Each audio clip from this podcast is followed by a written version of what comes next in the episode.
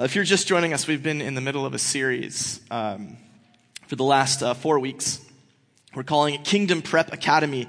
And the idea is that when Jesus teaches the Sermon on the Mount, and if you're not familiar uh, with the Sermon on the Mount, that was a, a, a, a three chapter, big long speech that Jesus gives in the Gospel of Matthew that kind of just explains what life ought to be like. Um, and, and like in, in order for us to be the kind of people who are ready to be in heaven, We've got heavenly attributes. We're ready to live the eternal life of God and also flourish now. I don't want you to hear though when I say flourish, meaning happy. Okay, a lot of times in God's, uh, the way that God does things, uh, what it means for us to flourish can involve suffering. It can involve difficulty. It can involve frustration. We're going to see a little bit of that today. But nevertheless, even though it involves those things, it also also involves a kind of spiritual satisfaction and settledness. Because at a spiritual level, when we live like this, we are living exactly as God designed us to live. So today, uh, we're encountering one of the most misused teachings of Jesus. Uh, and, and we're going to talk a lot about, be honest about how it's been misused and, and really try to make a course correction in the way that we understand this text. So if, if you haven't heard it before, you'll be like, oh, I can see how that would be bad. And if you have heard it, you might think, oh, that's just one of those things I throw under the rug because it's clearly useless and Jesus doesn't seem to know what he's talking about. And so with that, I would like uh, to introduce to you a better justice and uh, the text for today. It's Matthew 5, 38 to 42. Uh, I, this is my translation of the text, and uh, I'll note a few of the things that where I depart from more traditional uh, versions. But in general, all I've really done is is uh, is just get the the language really contemporary. So uh, here here it is. Jesus says, "You have heard that it was said, an eye for an eye and a tooth for a tooth. But I say to you, do not retaliate against a perpetrator. Instead, if someone slaps you on your right cheek, you must turn the left to him as well." Likewise, if someone sues you in court to take your shirt, give him your cloak too.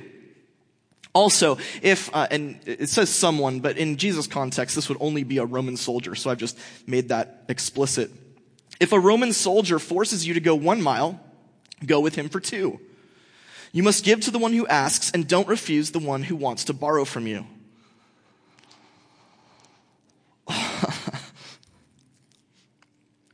right. Mm-hmm. Remember when I was a kid, um, my best friend Jeff uh, was bigger and stronger and older than I was. And it really bothered me that he always got his way. Uh, I, I, felt like I deserved to get my way. And I remember one time we were at the pool. I was probably eight years old. And if it turns out that I was actually like 14 or 15, don't think less of me. Uh, but I, I, think I was around eight, and, and Jeff was there. He was like nine or 10. And he uh, had, had commandeered the pool noodle. That's the thing that you sit on that gets you to float in the pool. He had taken that for himself. And, and I felt that since it was mine, it was my turn. And so I said, Jeff, it's my turn to use the pool noodle. And he was laying, I mean, Jeff, if you know, uh, you, you, may not know him, but if you do, he's a really happy go lucky guy. And he was just laying on the back and his big belly was popping up above the water. And he was just lazing and just having a wonderful time. It was summertime. And he just ignored me. I was like, well, poo poo pants. Jeff, I need that, that noodle. He didn't, he didn't respond. Finally, I asked a third, fourth time. Finally, he, put, he puts his head up and he's like, dude, I'm just relaxing. Can you just let it go? At which point, I had taken um, his beach towel and was holding it over the deep end and said, Jeff, if you don't give me that pool noodle, I am going to soak your towel and run away. Because, I mean, this was a big deal, and I really felt like I deserved that thing, and I was going to show him. That was my noodle. What does he think he is? He looked at me, and he said, Fine. And so I dropped the towel. When Jesus says, um, we'll get back to that at some point. Uh, when Jesus says uh, an eye for an eye and a tooth for a tooth, he's actually referring to the Old Testament. Three times in the Old Testament, uh, that's the Hebrew Bible, the Bible of the Jews, uh, three times this, this saying comes up. And I, I want you to look at it because I don't want you to get the wrong idea. It sounds really vicious, right? An eye for an eye, a tooth for a tooth. It sounds like uh, just kind of a mean thing. And so I want you to see where it comes from and get an idea of what uh, uh, God was trying to do with this. Because it's not like Jesus is going against that law. Jesus is actually fulfilling it and moving it towards its right, um, its right uh, conclusion. And so here, this is in Deuteronomy. This is one of the, the three times this teaching comes up. And notice the context. Okay? There's a criminal case. And the judges are going to look into the situation very carefully. Uh, and they fi- if they find out that the witness who's been on the stand is a liar, uh, that he's given false witness, uh, he's lied, then you do to him what he had planned to do to his fellow Israelite. Remove him from your community. So the first thing I want you to is this is a public, it's out in the, it's official. This is not, this is not Tom and Jeff type stuff. This is more like uh, something that goes on in order to make the community work. Do you notice that? Uh, the situation, it's, it's not just these people on the stand, it's not just the defendant, it's the entire community is implicated, right? And, and what's, what's at stake here? Well, if, uh, if you said something about, something bad about another Israelite and the, and the judges agreed, they would kick him out of the community and they exile him. Exile in the Old Testament world was akin to death uh, because you went out into the wilderness with no friends, no hope for survival. And so you very often ended up dead or in slavery. Okay, so the stakes are the highest. So when someone lies on the stand, it's a big deal. Now here's what happens. God says, listen, the rest of the people will hear about this and be afraid. They won't do that sort of evil thing among you again. Notice what's going on here is that Jesus, uh, that, that God is giving a law into the middle of a pretty vicious society that's designed to like minimize the amount of violence and it's designed to deter people from committing crimes, okay? This is not God just being mean. In fact, if you lived in the ancient world, the world that uh, Israelites were, were entering into, it was a rough place. It was kind of like the Wild West, only worse. Uh, what I don't have up here, but I, could show you, is other law codes uh, that, that Israel's neighbors had. And, and, the difference here is that, that God says, uh, uh, life for life, eye for eye, tooth for tooth, hand for hand. The other law code said, oh, someone bothered you? Kill him. Oh, someone looked at you wrong? Kill him oh, someone uh, took your stuff, kill him. You can see how this works, right? And it really is, in the, in the rest of the ancient world, just like we think of the Old West, where you kick the door open in the saloon, and the guy throws down his cards because you looked at him wrong. He slaps you in the face and says, let's have a duel. And okay, and you get out front and you guys shoot each other. That's what the world was like. That's not a fun place to live. It's frontier justice. And so God says, that's not how, how it's going to be in our community. We're going to be a little less crazy. In fact, the eye for an eye, tooth for a tooth is, it's less violent than what was going on around Israel. And as a result, God says if you implement these rules and you stick to them, then other people won't make the same mistakes. It's going to deter crime. Crime is going to disappear, ideally. That's kind of the background for what uh, Jesus uh, encounters in, in, in his teaching. And this is the first thing in your note sheets. An eye for an eye was God's way of restraining violence and deterring crime in a very, very violent culture. The first thing, it's restraining violence and deterring crime.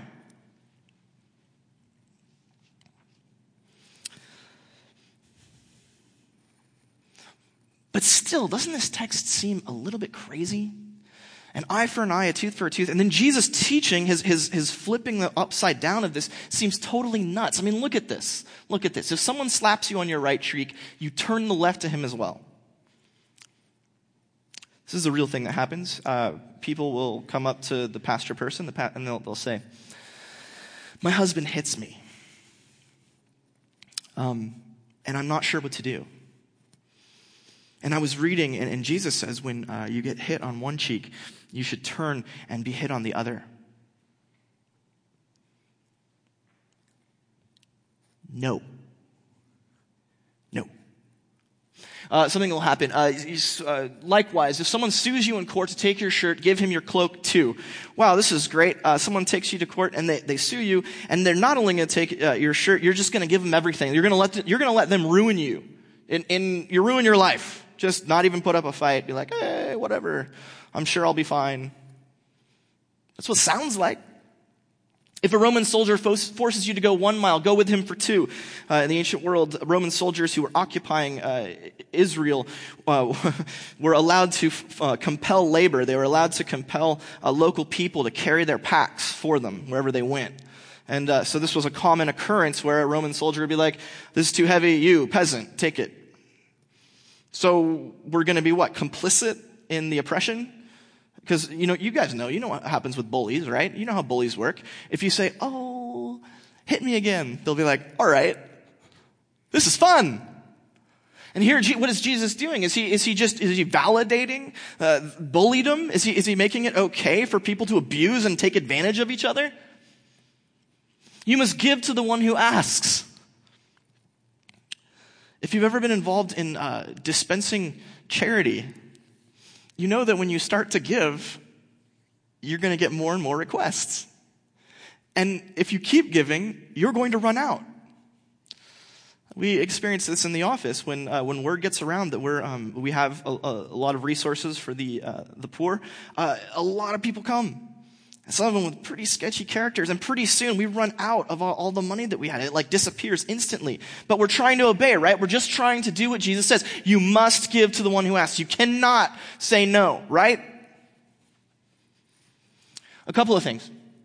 The first is that, as we've seen, if you've been with us for any length of time, you've noticed that in every single one of these teachings, Jesus is being really hyperbolic. Remember one point he was like, hey, if your eye is causing you to sin, pluck it out. Hey, if your hand's causing you to sin, chop it off. In every single one of his teachings, he's been saying some radical things. And what we've noticed is he doesn't actually mean gouge out your eye and chop off your hands. What he's trying to do is he's trying to say this is really serious stuff. And if you take it seriously, I, I, I want to get your attention and I want you to come up with some creative ways to deal with these problems. I want you to transform by, by doing different, a different pattern of activity. Okay? And it doesn't have to be cutting off hands, but it does need to be serious. I suggest to you that Jesus is being hyperbolic in this section. He is not telling you to give away everything until you have nothing left. He is not telling us to let bullies beat the poopy out of us. He is not telling abused spouses and children to, um, uh, to allow that to continue. That's not what's going on. I'm gonna, uh, Marilyn, I'm gonna skip over um, those next couple of texts, and I, I want to just go to the the next um, the uh, next uh, point. It's that Jesus' teaching is hyperbolic and only applies to public, not private or domestic situations. Okay? Notice, you know, the, the judge, right? There's a criminal case going on. A Roman centurion. These are all things that are happening outside the home. They're all things that are happening in public, in front of other people. They involve humiliation. They, that, that's where Jesus is, and he's being very hyperbolic. So I don't, I really, really want to stop the misuse of this text amongst Christians who um, use it to validate allowing bullies to get their way, who use it to validate um, just giving up everything and not being responsible with your possessions, things like that. That is taking Jesus' teaching out of context, and it's uh, it's it's not helpful. So, okay, there's a lot of things going on here, right? On the one hand, um, we've got this Old Testament where it looks like God was trying to restrain violence and he was trying to um, improve community, community relations. And then we have all these misuses of the way this text has been. And, and you might be wondering, okay, well, then what is this text about? Like, what's going on? Let's just look at um, these words right here. I say to you, do not retaliate. Older translations will say, do not oppose. Uh, but really, the word is exactly what you would get um, in the ancient world for an army setting up to, to fight back against another army. That's kind of how this word gets used most of the time. It's talking about retaliating. You've been hurt, you hurt right back.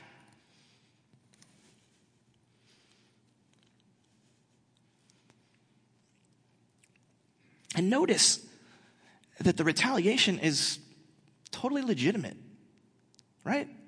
Like, okay, if someone literally walks up to you on the street and slaps you in the face, I mean, is it not well within your rights? Isn't it just to slap them right back? I mean, okay, so fathers, fathers who have sons, uh, thankfully not me, but those of you who do, uh, your kid comes home and is like, Dad, the local bully's been pushing me around. And you're like, just let him, son. Just cower in a corner. In fact, no, walk up and beg him to hit you. Is that who? Which father here has told their son that? Nobody. Uh, Sam, you are not a father. Did your dad tell you that? He told you just to get beat up. Hey, buddy, good news for you. That's not what Jesus is saying. Are you stoked? Yeah, I, you can. You can tell him that when he gets back. Uh, no, that, that, that would be totally insane. But you can understand, though, that it, it does seem reasonable. And, okay, if someone uh, comes and sues you for your shirt, like, what's the reasonable thing to do? It's to sue them right back. You're like, oh, you're going to take my shirt? I'm going to take your house. Like, that's what you ought to do. If someone is coming out and, and trying to hurt you, uh, like, you don't just roll over for them. You are well within your rights to retaliate. It's not wrong to do these things. If a Roman soldier, literally the arm of the oppressor, comes and says, carry my stuff, what you ought to do is say, you know what? I don't like this. And you go home with your insurrectionist buddies and you come up with a way to overthrow the Roman government. You start a rebellion, and then when it's successful, you find that guy who made you walk that mile and you give him all your stuff and you say, now buddy, you're going to walk with my stuff for a mile. That's legit. That is a legitimate, ju- it's justice. Is that not justice? Justice is getting what you deserve. Right? And here is a situation where Jesus is saying, nope, nobody gets what they deserve. What about justice? You know who, who just has a hard time with justice? God. If, if anybody, um, if anybody has the right to exact justice, it's God. I think I can speak for everyone here when I say that um, at one point or another, every single one of us has um, sinned and sinned egregiously against Him. We have done things to God that are really, really unacceptable, especially since he's like the king of the universe. We have done things where we've, we've put, and, and, and isn't it interesting? Isn't it interesting what God does? Does God, God immediately says, Oh, I'm going to squish you. I'm going to put my thumb on you and crush you. Right? Because God loves justice. Or does God do this? when Paul's explaining the cross, when he's explaining Jesus, he says, God was in Christ reconciling the world to himself, not counting their sins against them. And he's committed us to tell, to give that message of reconciliation with the world. It is on us, those who are Christians, to go out and tell the world the good news. God has every right to hold you to, account for all the things that you've done. And guess what? He's not doing it. God has every right to exact justice from you, to take it from you, to take a pound of your flesh. And instead, what he does is he gives himself. He accepts it on, on your behalf. He gives out, he gives up on justice for you, takes it onto himself, and gives you mercy and gives you grace instead. He is so concerned with being reconciled to you, having relationship with you, that he is willing to look past justice.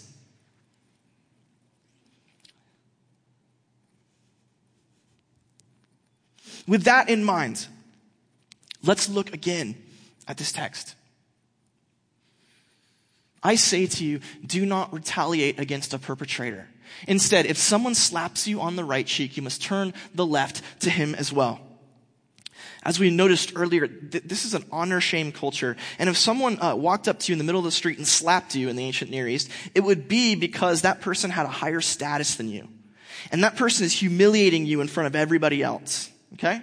That's what they're doing to you. They're saying, I'm more powerful than you, and there's nothing you can do to stop me. When you're in that situation, and you do what Jesus does, and again, this is hyperbolic, but it's just imagine if you did something like this. This is what you'd be saying. You'd be saying, I don't care about being humiliated. If you want to humiliate, humiliate me, feel free. In fact, go ahead. Take another one. Is that really, is that gonna, is that gonna make you feel good? You big man? Go ahead. The idea is that everyone who's watching this encounter begins looking at the person who assaulted you and saying, Really? You're going to just exercise your power over this person? The idea being that if that person sees those people watching, I remember public, it's in the public square, and sees that and feels that pressure, that person might, instead of striking you again, lower his hands and say, you know what, maybe I went a little bit overboard. And what you've just done in that situation is you have said, you know what, I could have had my pound of flesh, I could have fought back, I could have undermined him. I'm going to give that up because I think it's more important to make an opportunity for community and for grace with this person. That's what you've done. If someone sues you in court to take your shirt, give him your cloak, what you may not know is that uh, giving your cloak is the same, it's a euphemism in, uh, for, for getting naked. So Jesus says if someone's going to sue you for your shirt, you're in the court, everyone's watching, and you just you strip down. Like, let it all hang out. Here I am. Which is a very shameful thing to do in the ancient Near East. Uh, as, as, we're a lot more comfortable actually in our culture with nakedness than they were in theirs. It would have been tremendously humiliating. And what, again, what you're saying is you're like, oh, big man, you need my shirt? Okay. Take it all. Just let me, here I am. I'm willing to be humiliated. I'm willing to be made fun of, looked down on, if, if that's what it's going to take to make you happy. And again, everyone's eyes in the court is on the person who's suing you. And ideally, hopefully, he hangs his head in shame, realizing that he's taken a pound of flesh when he shouldn't. The same thing for the Roman soldier, the same thing for giving to the one who asks. Don't refuse those who want to borrow from you. In every single case, you are well within your rights to retaliate, to get your justice. And Jesus is saying, instead, Instead, try to come up with a way.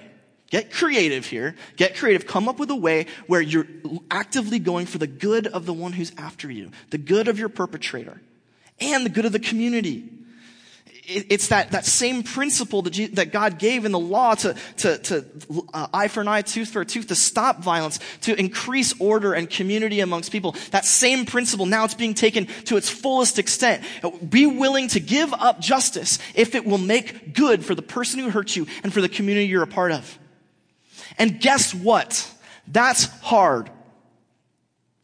In fact, what Jesus is saying is exactly the opposite of our intuition. Our intuition says uh, that turning the other cheek is being a coward. Our intuition says it's easy to, to just, just crumble in the, in the face of, of power and give them what they want. That is not what Jesus is up to. Jesus is up to a, a, a strong, powerful contradiction of what the world is saying is okay. He's saying, stand up, be with dignity, take it, do what it takes, but have in, in mind not justice, not getting yours, but good. So uh, I couldn't come up with a tagline, so Erin had to do it for me. Last night she, she came up with this. This is, this is great. Say it to yourself.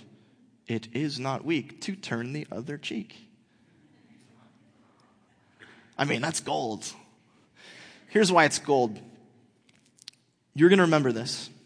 It is not weak to turn the other cheek. And what you're going to remember every time you say this to yourself, you're going to remember it's not really about turning the cheek. It's not about letting people bully you. It's not, what it's about is saying, I'm, I'm willing to give up my justice for the good of the community and the good of the person who's after me. And it takes a lot of chutzpah to do that. It takes a lot of guts to do that. It takes a lot of willingness to not get yours to do that. And maybe it's kind of hard to, to think about uh, what that might look like. In fact, one of the unfortunate things is that Jesus doesn't really give us examples, right? He's giving us hyperbolic examples, but he doesn't give us real, actual, uh, you know, life examples. And, and what does it look like? What does it look like to, to have the same kind of grace that God has for us, where instead of exacting justice, He gave His Son to give us life? What does it look like to do that in our community, in our public square, when we're outside of, of, these, these walls? What might that look like? And so I thought a little bit about that, and I, and I have some ideas for, for a better kind of justice. And this really is what grace is. You know, we call ourselves Bible grace family. That grace, it's a better kind of justice. It's, it's better than justice. Justice is awesome and we all wish we could have it. But what's better is something that actually heals and creates community instead of just exacting a pound of flesh. So here, uh, this is somebody here. What did I? The powerless.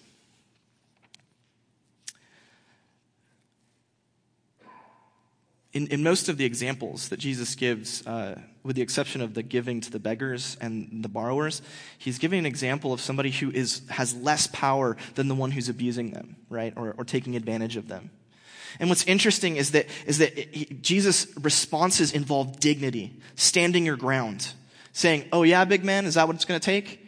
It, it, it, shames the person who's after you. If you are in a situation in your life where you do not have power and someone has power over you, and yes, this applies to all the teenagers here, uh, you are in those situations.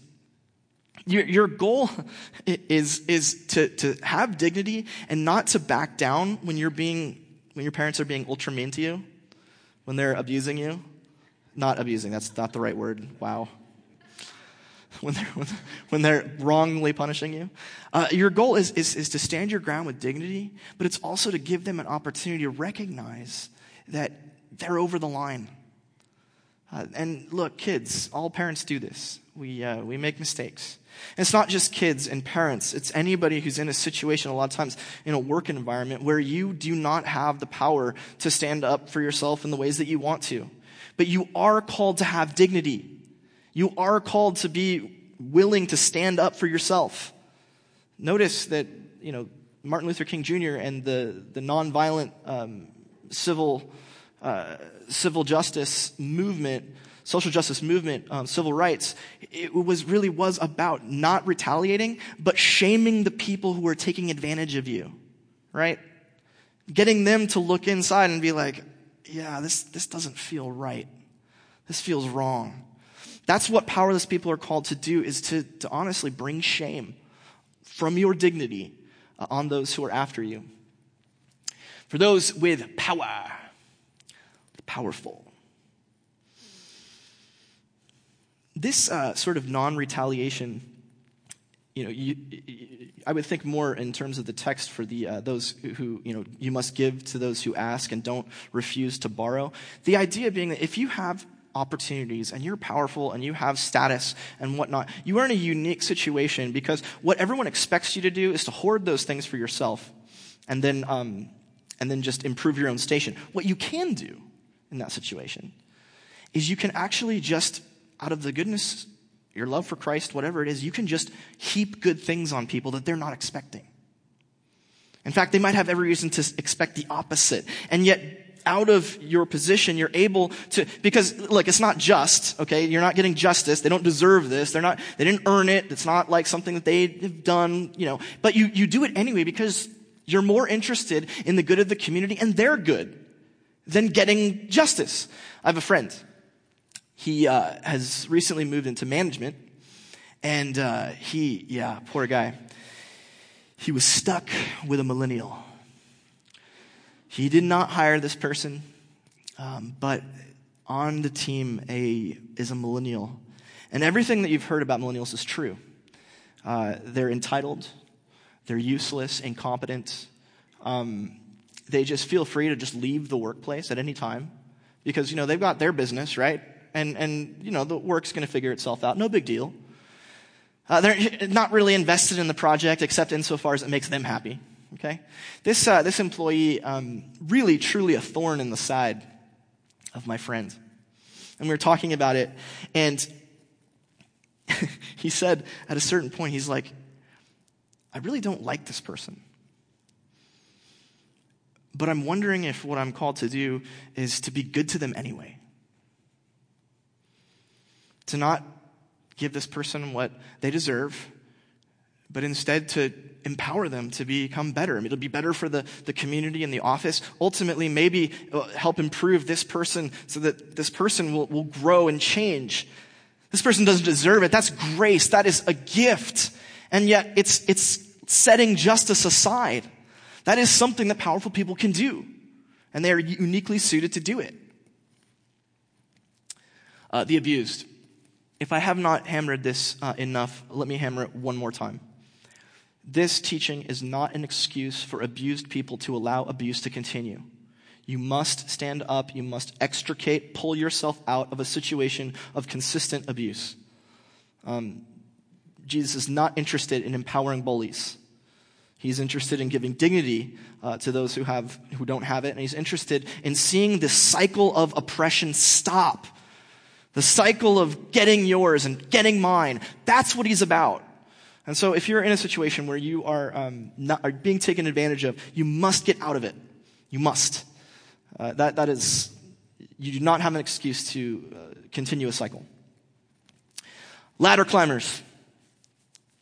That's uh, those of you who um, who are making it to the top.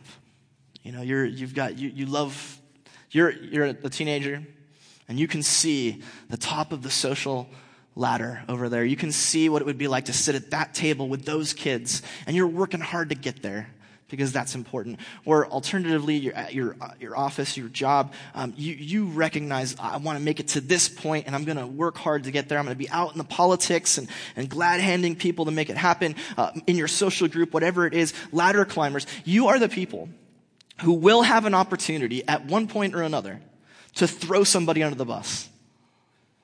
And man, it'll feel good. Especially if that person's kind of a scumbag. You're gonna have a shot.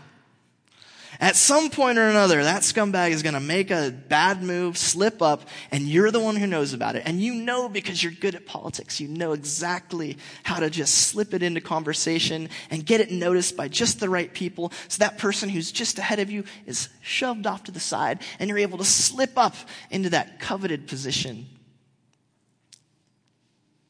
And besides, that scumbag deserves it. It's justice think what Jesus is saying is he's saying, hey, maybe give him a shot. Maybe take him aside and say, hey, that wasn't cool. Maybe you should reverse course on that. Don't take advantage.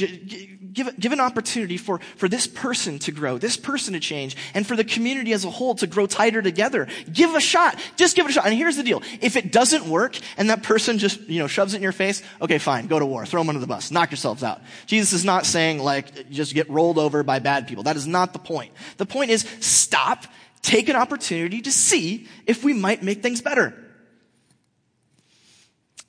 Ostriches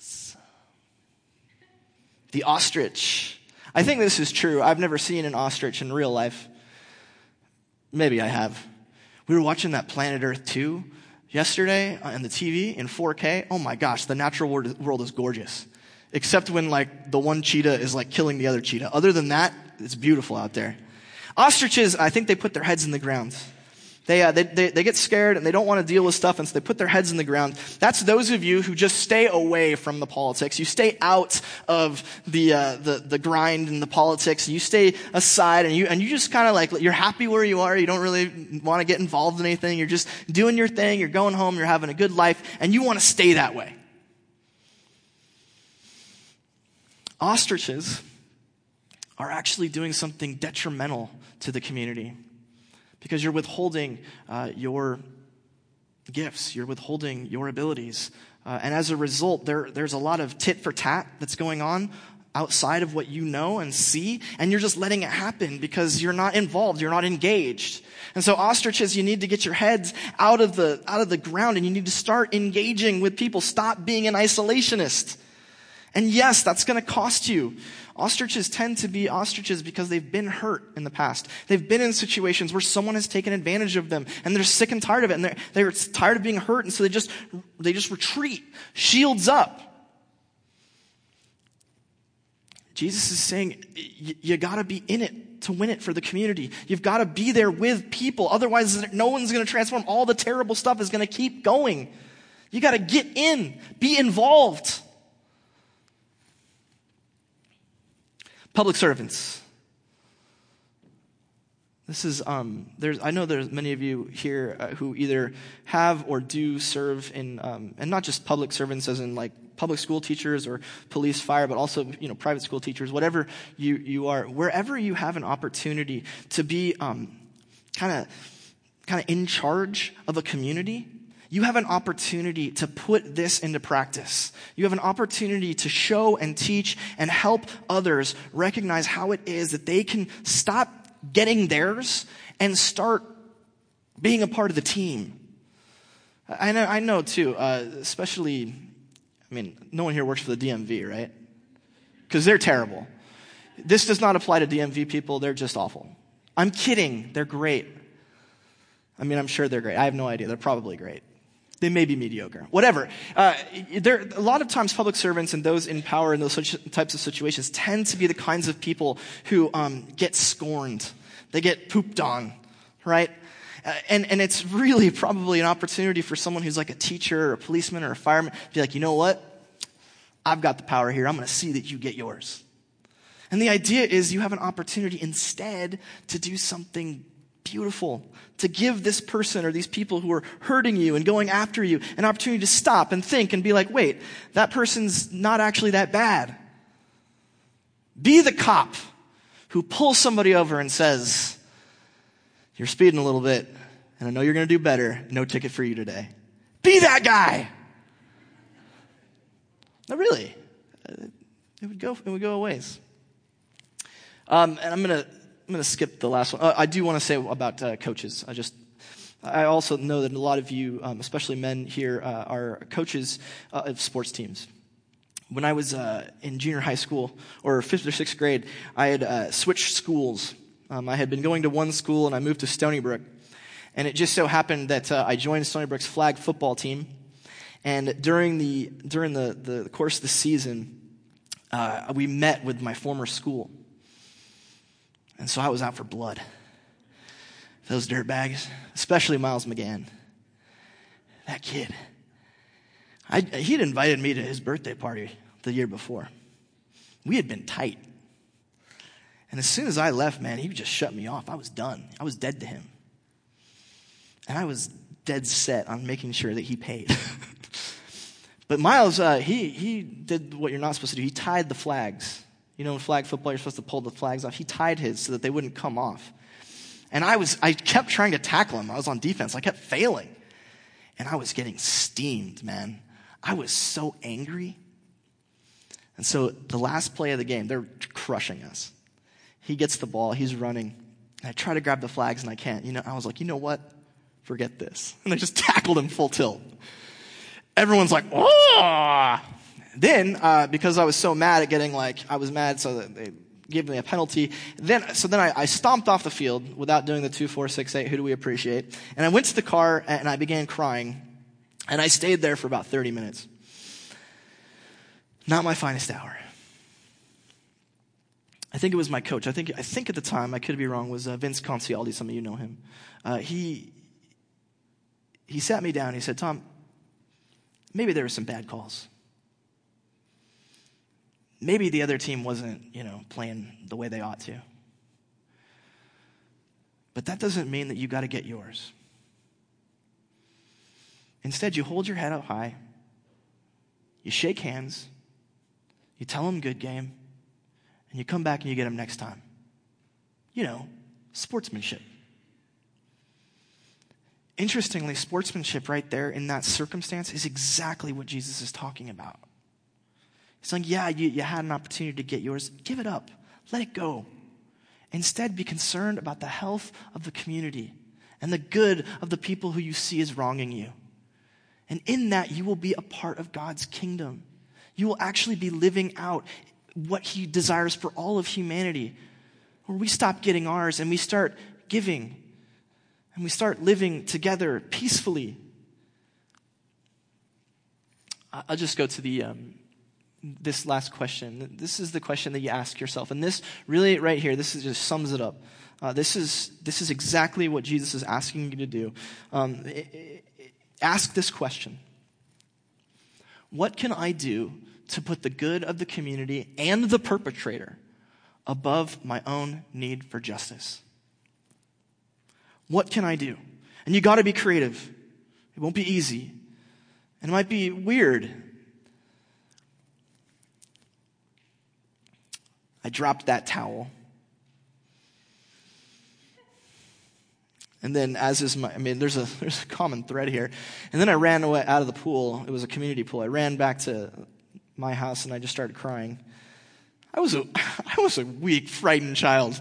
Sad. very sad. Uh,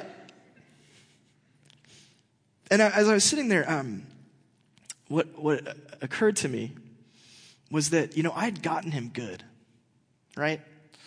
I mean, I'd gotten him, I'd showed him. And so what? What did it do? It cost me anything. It cost me my best friend, I thought. I got my revenge. I got my retaliation. I got my justice. And I lost the person that I loved most. Later that afternoon, uh, Jeff came uh, to our house. He rang the doorbell, said, Is Tom there? I'm like, No, I'm not. and uh, he comes up to my room. He says, Tom, you were terrible. I was like, Yes, you're right. He's like, But that's okay. We can start over. What he could have done is he could have walked into the room and kept the cycle going, right? Said, Oh, you dunked my, ta- my towel? Here's a sucker punch. He could have done that. But instead, he said, What would be better for the community? What would be better for Tom? What might give Tom an opportunity to change? How about a hand of friendship? How about a movement of grace?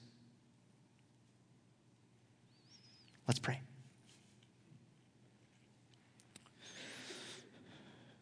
Gracious God and Father, we, uh, we thank you for being who you are.